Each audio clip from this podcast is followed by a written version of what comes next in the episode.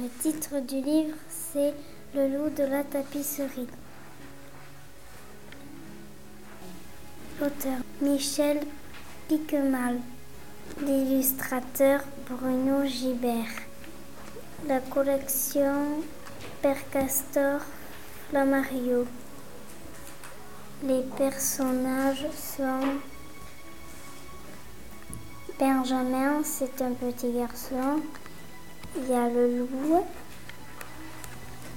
Et maintenant, je vais vous lire un passage de ce livre. Un soir, juste au moment de s'endormir, Benjamin aperçoit une drôle de tache grise sur la tapisserie. Tiens, on dirait un loup. Benjamin approche son œil tout près, tout près. Mais oui, c'est un loup.